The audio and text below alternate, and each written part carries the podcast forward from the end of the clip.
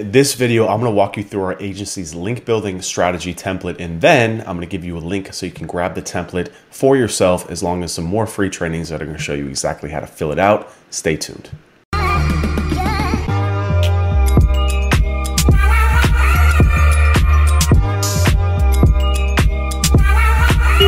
So what you're looking at here is the actual link building strategy deck template that we use for all of our agency's clients. I'm gonna run you through every slide in here in a second. I just wanted to quickly let you know that there's a lot that goes into populating this and I didn't want to cover it all in this video. So if you click below, you'll get access to a full training that will show you exactly how to do a link audit. It will show you how to fill out this template. It will show you how to determine how many links a client website needs. And it'll also help you determine how and where to get those links for every type of client that you're working with. So if you want access to that, just click the link below. It's absolutely free and it will train you on how to fill out every element of this strategy deck. Now, if you already know how to do all that, I just want to run through this template to take you all the way to the end output to show you what you should be giving to your clients as you kick off an SEO and link building campaign. So the first slide in the template is just an introduction, depending on the level of sophistication of your client. In other words, how much do they know about link building? This is a nice little introductory slide that just tells them what a link is and why it's important. This is good to give a context to a client. Again, especially if you're working with a larger organization or a small business, they might not know everything there is to know about links. So you want to give them context always in education and walk them through what a link is, why it's important, and how we're going to get those links for their website.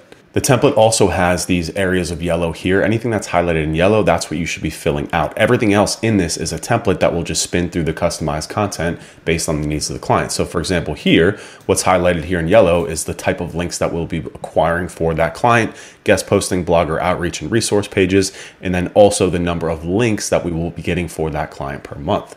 So again, we're all about productization and speeding things up, but at the same time, we don't want to just send a template that has no customization to that client. Templates are meant to speed things up. They're not meant to do the work for you. So we want to make sure that we're leaving these areas and we're customizing to the things that that specific client needs out of a campaign.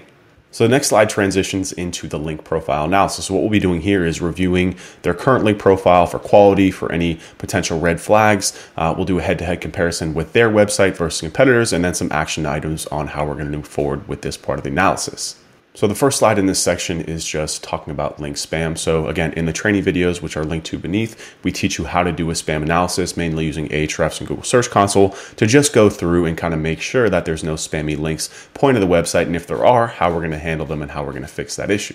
So some of the things that we have in here are things like over optimized anchor text, spammy anchor text, uh, link velocity. If there's too many links going too fast or a big drop off in links going too fast, uh, low quality links, or just a potential negative SEO attack. This is where we'll address these things and mark it as issue or not an issue, and then present it to the client as well as an action plan for how we'll fix these things.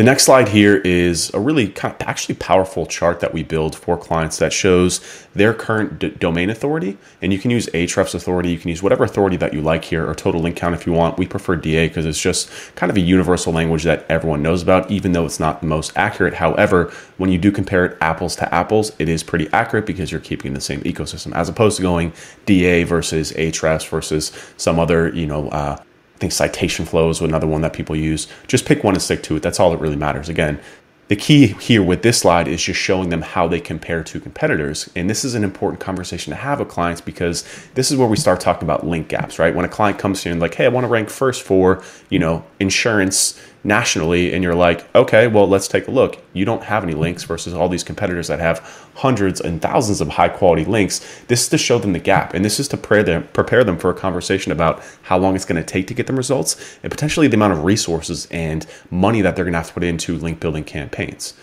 So if you go through the scoping process and potentially miss this, which you shouldn't if you follow our sales process, but if you did miss this, or if the client didn't want to pay for links, that's fine. Now's the opportunity to present this to them and show them this is where you are this is where they are. This is the gap. This is how we're going to close the gap. It's going to take time and it's going to take resources. So, this is a really important conversation piece to let them know how long it's going to take and how much it's really going to cost them to get to where they need to be. And again, if you click the link below, we show you exactly how to build this very simple chart and then populate this slide with that. Hey, real quick, make sure to subscribe and hit the notification bell. I post weekly content only for my subscribers, like links to my private Slack channel, office hours, and free access to marketing templates and tools. So if you don't want to miss out, make sure you hit that subscribe button and the little notification bell. That's it. So the next slide here is showing your link velocity, aka how many links you're getting over a period of time versus the competition. And this is important because again, this is going to kind of show you a gap analysis, but also what's a natural link pattern based on the competitors in terms of how many links that they're getting. What we don't want to do, especially if you're doing things like guest posting or potentially paying for links or using vendors, we don't want to just have a huge spike. We need it to be natural, and we want to make it natural based on the competition of the keywords that we're trying to rank for. So the first chart up here shows the client what their current link velocity is. It kind of gives them a baseline for how they've grown in the past and just how many links that they've gotten over a certain period of time. That's then compared to two of their competitors to see their link, link velocity over time as well. And then again, here in yellow is where you can customize some of the analysis, right? Again, we don't want to just use template analysis. We want to make sure that, again, we're using a template to speed things up, to build a framework, but then customize it based on the needs of that client. So what we wrote in here is, since your website does not have a strong history of links, we need to start by building a natural profile of links. That means linking more to the homepage and content before getting more aggressive linking to target pages. Again, this is really important information for the client because six months or two months for two weeks from now, you don't want the client being like, hey, why aren't we getting pages, links to this product page that we want to rank for or to our insurance page that we want to rank first for? And that's because, again, we want to walk them through the whole process. We want to make sure that they understand how they stand versus the competition and that we're always putting their website in the best position to succeed. And we're not putting them in a position where they might get penalized uh, or they might, you know, potentially get harmed based on getting links too fast and too many of the wrong links too fast as well. The next slide goes into anchor text versus competition. So very similar chart here. This is their current anchor text compared to two of the competition anchor text with a little bit of description and then also the customization here. So you can see we use this little piping here because a lot of times the responses are templated. So we can just kind of use these almost as if, if applicable, just leave one of these. So the first one says, since your website has a quality anchor text ratio, we can be more aggressive with keyword rich anchors a lot of the times in today's internet, anchor text really isn't that big of an issue as it was years ago when we used to get penalized for it a lot. We still want to review it. So this is pretty much a, a, canned response that you can use if the website has a good anchor text ratio. If it does not, then you can use something like this. Since your website has a low quality anchor text ratio, we need to start by building branded anchors. That means linking more with your business name, names, and naked URL. So again, was just setting the stage for how we're going to be using links as opposed to going after, you know, based on your velocity, based on your anchor text ratio, based on the competition, based on the market. We're going to go branded. We're going to go to the homepage to build that authority for the first couple of months, let Google know that these are good natural links coming in. And then we'll get more aggressive with more direct anchor text and more direct links to internal target pages.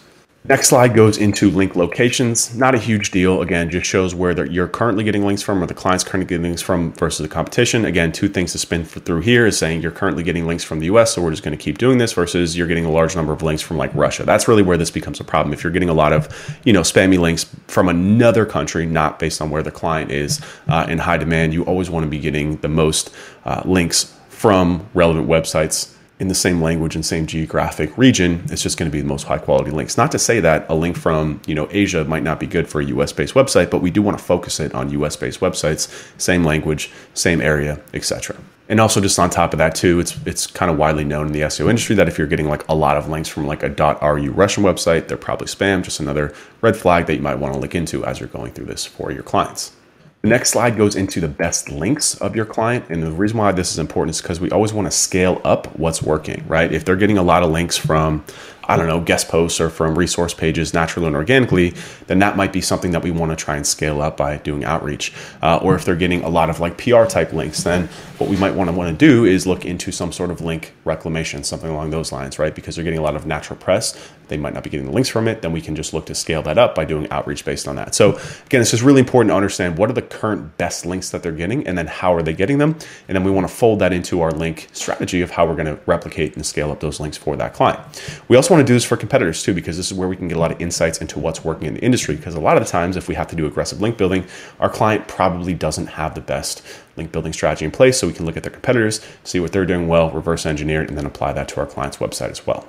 And then the final slide in this section is just a quick win opportunity. So this is based off of actual client work. Again, this just shows that these decks are customizable. This is to give you a framework and a base. It doesn't necessarily have to be everything that you deliver to the client. So this one here, as we were going through our analysis, we found that they have a lot of 404 pages that we could set up 301 redirects to clean up to redirect the link equity back into the website. So we put together a redirect file for them. And there's that. That's an easy, quick win for us with our client to get that link equity pushed back inside and get some quick wins. So again, just a way to customize this deck uh, based on the needs of that client. So the next section here goes into the link acquisition process.